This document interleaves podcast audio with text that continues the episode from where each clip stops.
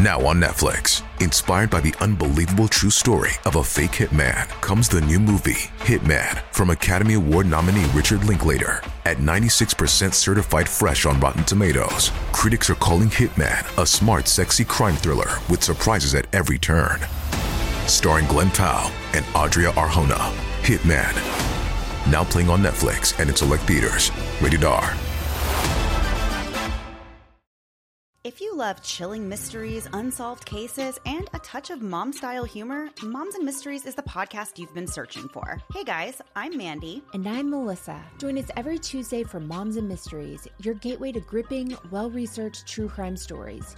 Each week, we deep dive into a variety of mind-boggling cases as we shed light on everything from heists to whodunits. We're your go-to podcast for mysteries with a motherly touch. Subscribe now to Moms and Mysteries wherever you get your podcasts. Hi, it's Grace here, writer and host of Red Rum True Crime Podcast. Just a note about our social media pages. You can follow us on Instagram at Red Rum True Crime, on Twitter at Red Rum True Crime, and on Facebook, Red Rum True Crime Podcast. Also, if you've enjoyed the podcast, please rate and review, as it really helps us out. Thanks so much. And now, on with the show. This podcast contains adult themes and content that some listeners may find distressing. Listener discretion is advised. Georgi walked the short distance to the end of Waterloo Bridge to wait for a bus on the final leg of his journey. As he stood waiting, he felt a sharp, stinging pain in his right thigh. He made his way to work, where he complained of nausea and began to vomit. Throughout the afternoon, his condition began to deteriorate. His temperature had dropped, and his blood pressure had fallen. He was rushed to the hospital, where he immediately informed doctors, quote, "I am a Bulgarian defector. I broadcast with the BBC. I have enemies in Bulgaria, and my friends have told me the KGB are out to get me." Unquote. The doctors who were treating Georgi were sceptical of this story and didn't believe him. After examination, they concluded the pain to be from something natural, such as an insect bite. However, by the beginning of the following week, the chilling truth would be revealed.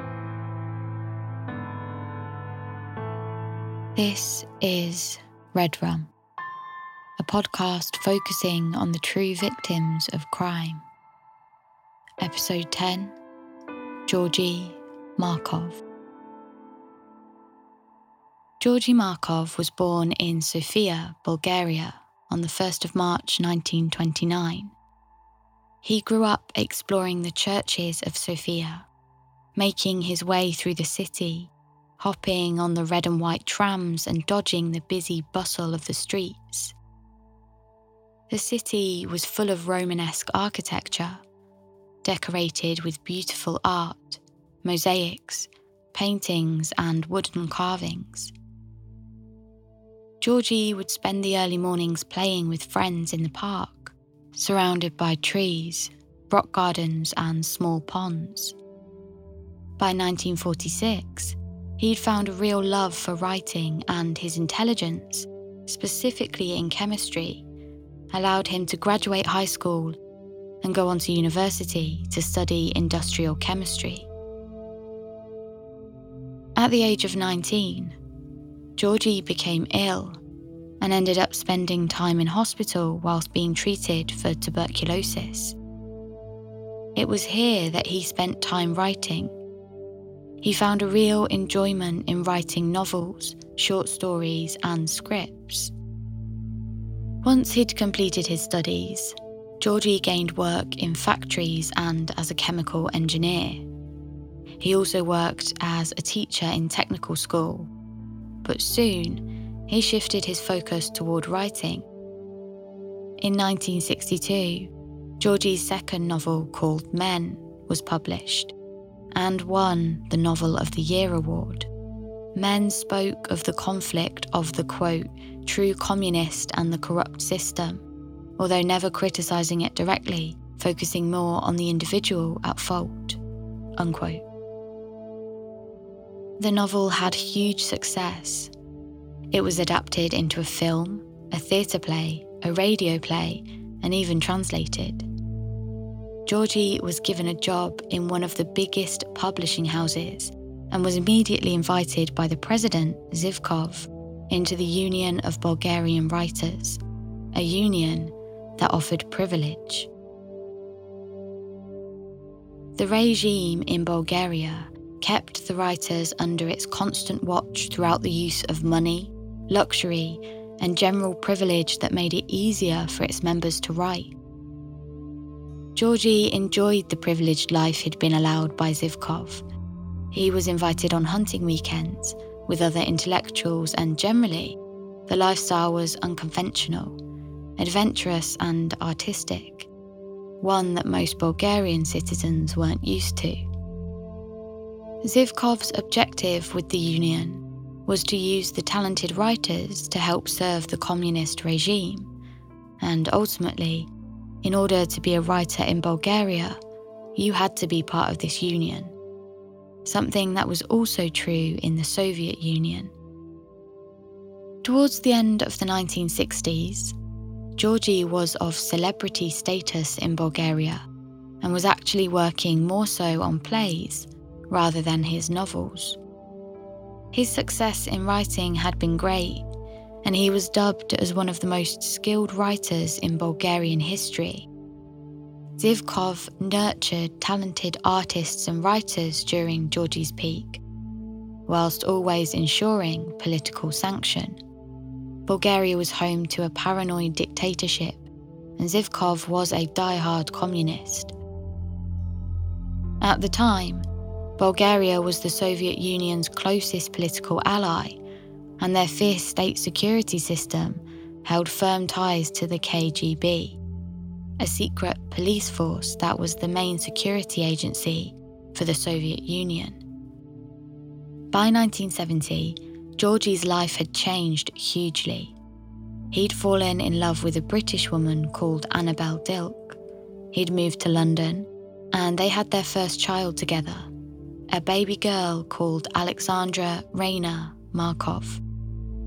One late afternoon in 1977, Georgi answered a phone call from his friend. He was told that he'd heard on good authority that there had been an assassination ordered on Georgi's life. Georgi was sceptical. He assumed the threat was hearsay.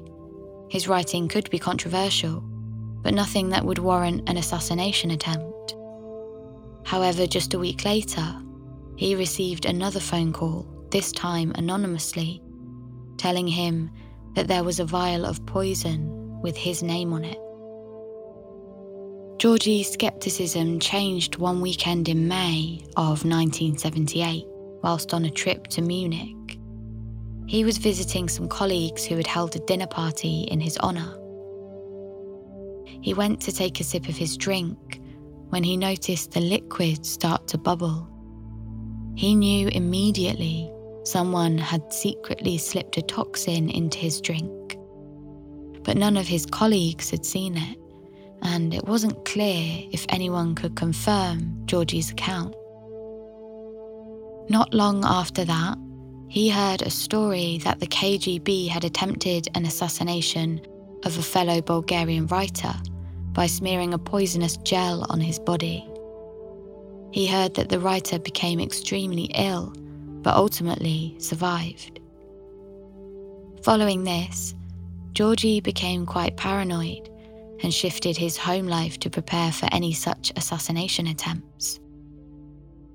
He had heard of many incidents of food poisonings on high-profile agents and political leaders, so began only eating at home. He also made sure he didn't share his travel plans with anyone other than his wife. On the morning of September the 11th, Georgi set off for work. He drove his car to Waterloo Bridge in central London, where he then parked, and walked the short distance to the edge of the bridge to wait for a bus on the final leg of his journey. As he was standing waiting, he felt a sharp, stinging pain in his right thigh, and as he turned around to see what had happened, he noticed a white, medium-build, average-height man picking up an umbrella and hurriedly making his way across the road before jumping into a taxi. Georgi wasn't sure what had happened, and although his leg felt a little tender, he made his way to work with the hope that the feeling would ease off. However, as the day wore on, Georgi began to panic when he realised that the pain hadn't subsided, but had in fact gotten worse. Later that afternoon, he began to develop a fever. It was at this point that he realised what had happened. This was no accident. He had been poisoned. Georgi rushed to the hospital where he immediately informed doctors, quote, "I am a Bulgarian defector. I broadcast with the BBC. I have enemies in Bulgaria and my friends have told me that the KGB are out to get me," unquote. However, the doctors who were treating Georgi were a little sceptical of his story and initially didn't believe him.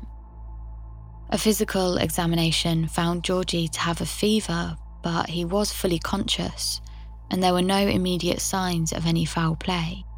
Although not long after his admittance to A&E, Georgi's condition began to deteriorate and he complained of nausea and began to vomit.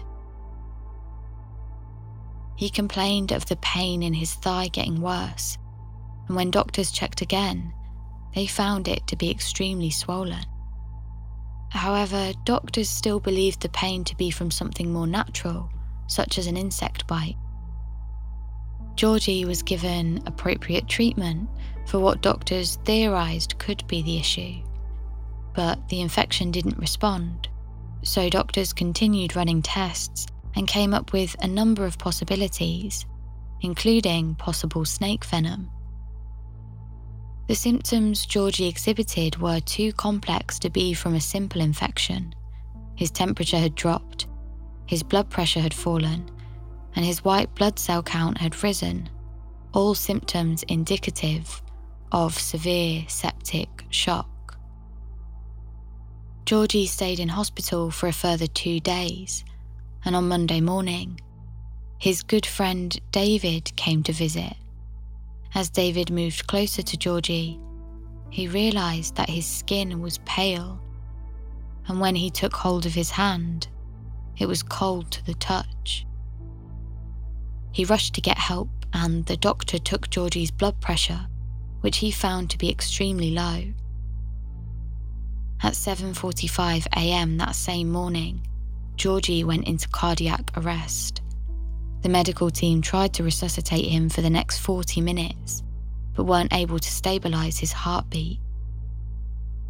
Georgi was pronounced dead. He was just 49 years old.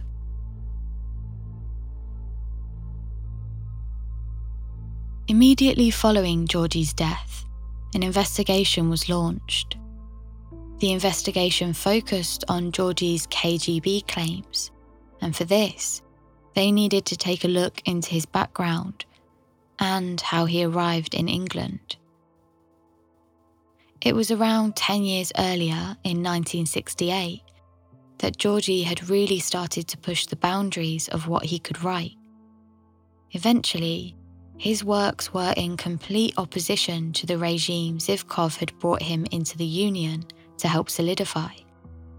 Criticism of the regime was never tolerated. So, whilst Georgi started using his writings to speak out against the oppressive regime, he also drew unwanted attention to the authorities and the people in charge. He enjoyed the fact that theatre allowed interpretive freedom, something unheard of in communist Bulgaria. Georgi also knew that plays were much more public than novels. They were events where people could speak with public criticism rather than something that they'd read on their own. By the time Georgi was 40, he was fired from his editorial position and found that many of his plays were beginning to be censored and even taken off of stage completely.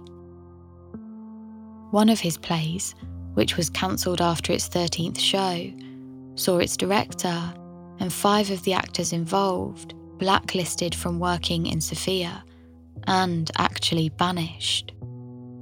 At this point, Georgi felt it was best to leave Bulgaria, at least for the time being.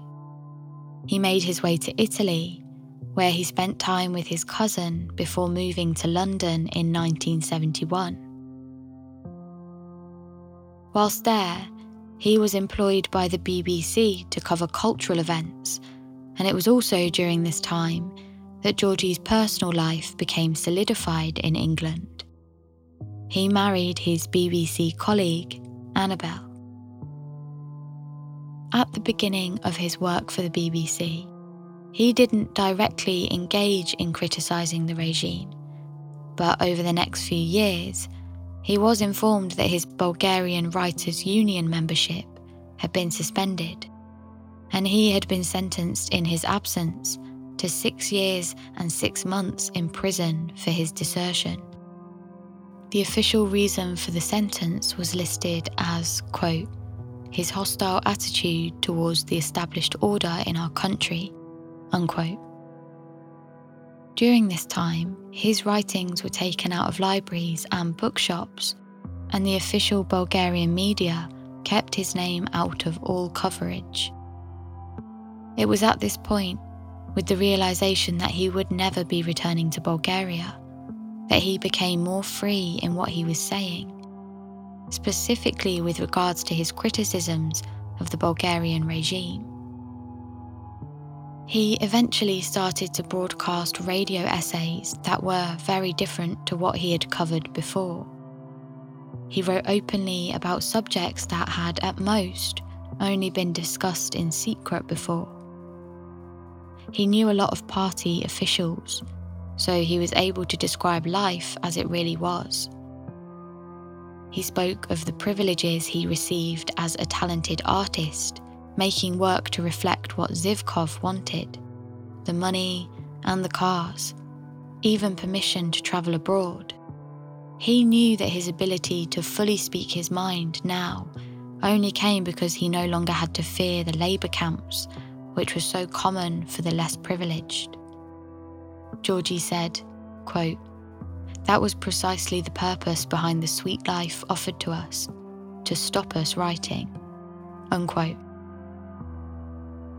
Over the next 3 years, Georgi published 137 instalments, featuring an honest and direct retelling of moments of his lived experience before he left Bulgaria. He exposed the totalitarian nature and gave voice to those that had up until this point been silent. Quote, invisible lives of prostitutes and the petty, comfortable life of the Bulgarian intelligentsia. He was ultimately using his radio broadcasts to create a movement for other free thinkers, and the Bulgarian government would do anything to stop this from happening. Following Georgi's death, police officers began by appealing for eyewitnesses of the event Georgi had described. They spoke to anyone who had been on the bridge at the time, but due to the mundane pedestrian nature of the attack, there were no accurate eyewitness accounts of what had actually happened.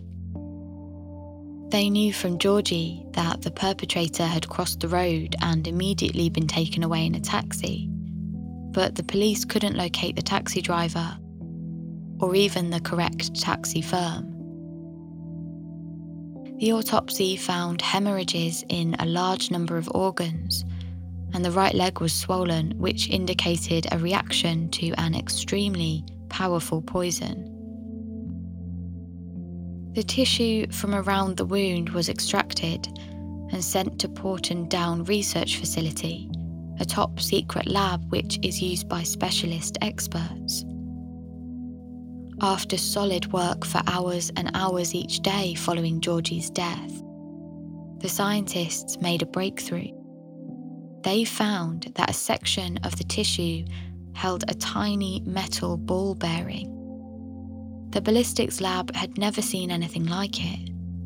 The pellet was made from platinum iridium, a metal that was unlikely to be rejected from the body, therefore making the fatality more probable. It had two minute holes in it, which it was concluded would have held a concentrated toxin. It was also found that the ball was likely sealed with a waxy coating that, when fired, would enter the body and the natural temperature would melt the coating and the poison would be released. Unfortunately, experts couldn't find any trace of the poison used. Just under 2 weeks prior to Georgi's murder, another Bulgarian defector, Vladimir Kostov, had just got off the metro in Paris. He made his way up the escalator where he felt a short, sharp pain in his back. As he turned around, he saw someone running away from him. Just moments later, he began to feel ill and exhibited a high temperature. Vladimir actually recovered and, on hearing of Georgi's murder, contacted the authorities. On the 25th of September, Vladimir had an operation on his back, which resulted in doctors finding a small spherical pellet. The pellet was sent for testing, but no poison was found. It's thought that Vladimir survived the attack because the thick jumper he was wearing may have meant that the pellet couldn't penetrate as far as the one that killed Georgie did, and therefore the amount of poison that entered his bloodstream wasn't fatal. Authorities asked Vladimir who he thought may have wanted him dead, and he told them that, as a Bulgarian defector, he regularly received death threats from Bulgarian figures. The forensic experts found that the holes in both of the pellets were so small that they could only hold a maximum of 2 milligrams of poison. This meant that the poison used had to be extremely toxic. You would need to use at least 5 times that amount of cyanide for it to be lethal. This narrowed down the potential poisons investigators were looking at, and they eventually determined it would have been either ricin or abrin. Both of these toxins have a neurotoxic effect. They attack cells and eventually force the body to shut down. Investigators concluded that abrin was too rare a substance, and ricin was known to cause hemorrhaging, which was consistent with the evidence of Georgie's autopsy. Experts needed to be sure that this was the poison used, and needed more evidence. They decided to inject a pig of the same weight as Georgie with ricin. They found that the pig's organs exhibited identical changes to that of Georgie. Ricin comes naturally from plants known as castor bean. The castor oil plant is common, and the castor oil itself is safe to take when taken from the bean, but when it's purified, it is deadly. By weight, ricin is one of the top 3 toxins known to man. The weapon used was identified as a highly technical pellet gun disguised in an umbrella. The pedestrian item consisted of a release catch that led to a spring, which activated a gas cylinder that shot the pellet out. It made sense that the attack happened at a bus stop on Waterloo Bridge, because they knew that Georgie would be standing still, and the very mundane umbrella was a perfect cover.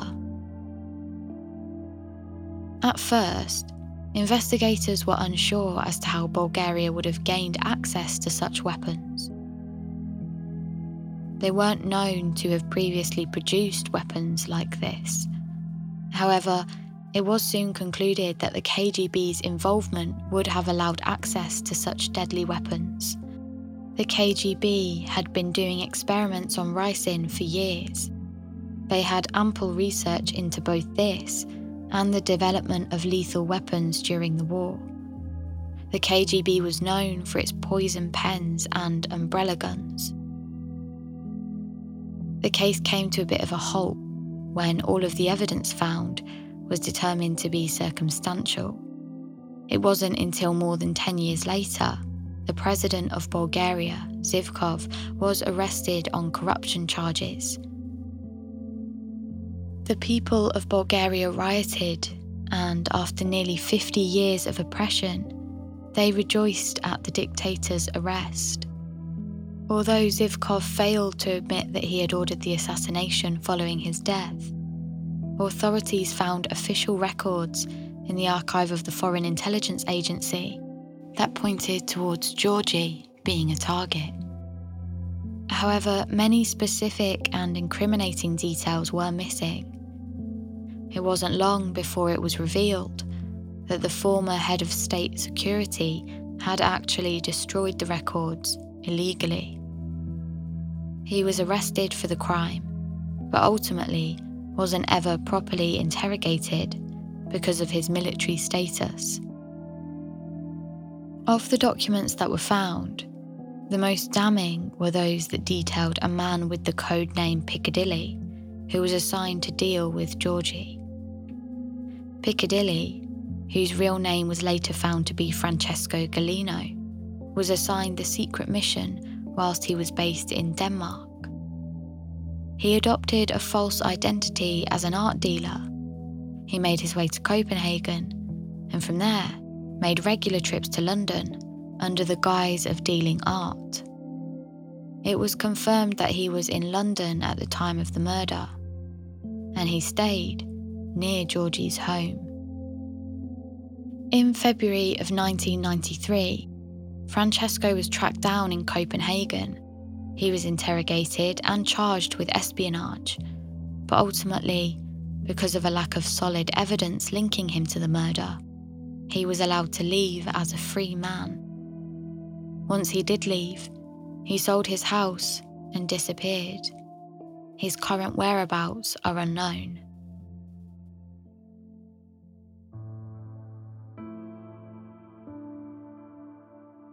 The news of Georgi's murder was censored in Bulgaria.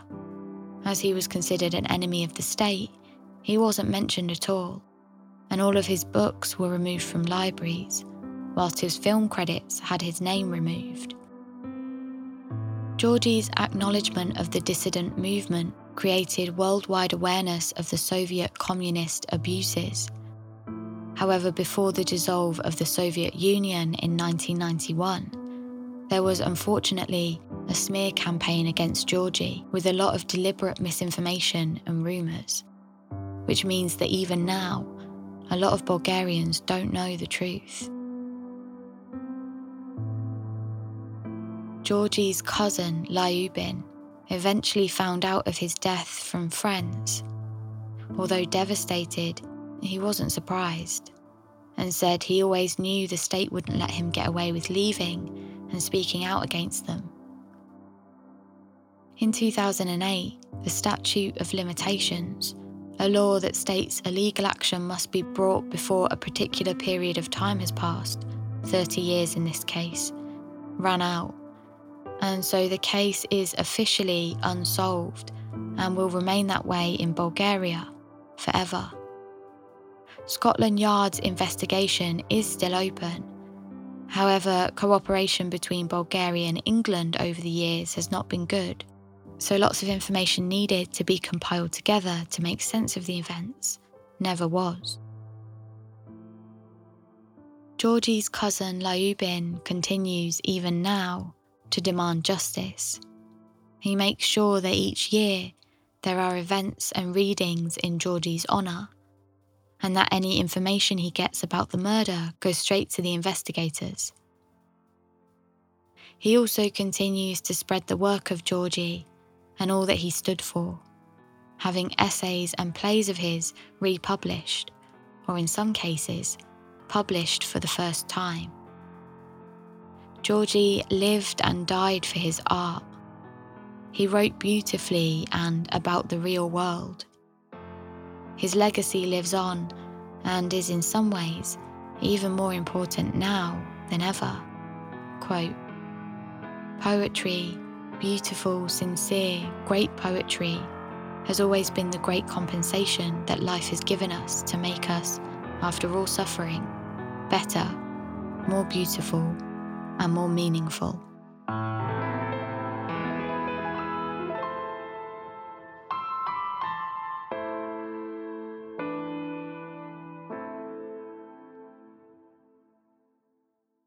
Red Rum is written and presented by Grace Cordell. It's produced by Russ Clark and Grace Cordell. Sound design by Russ Clark with additional music by Benjamin James.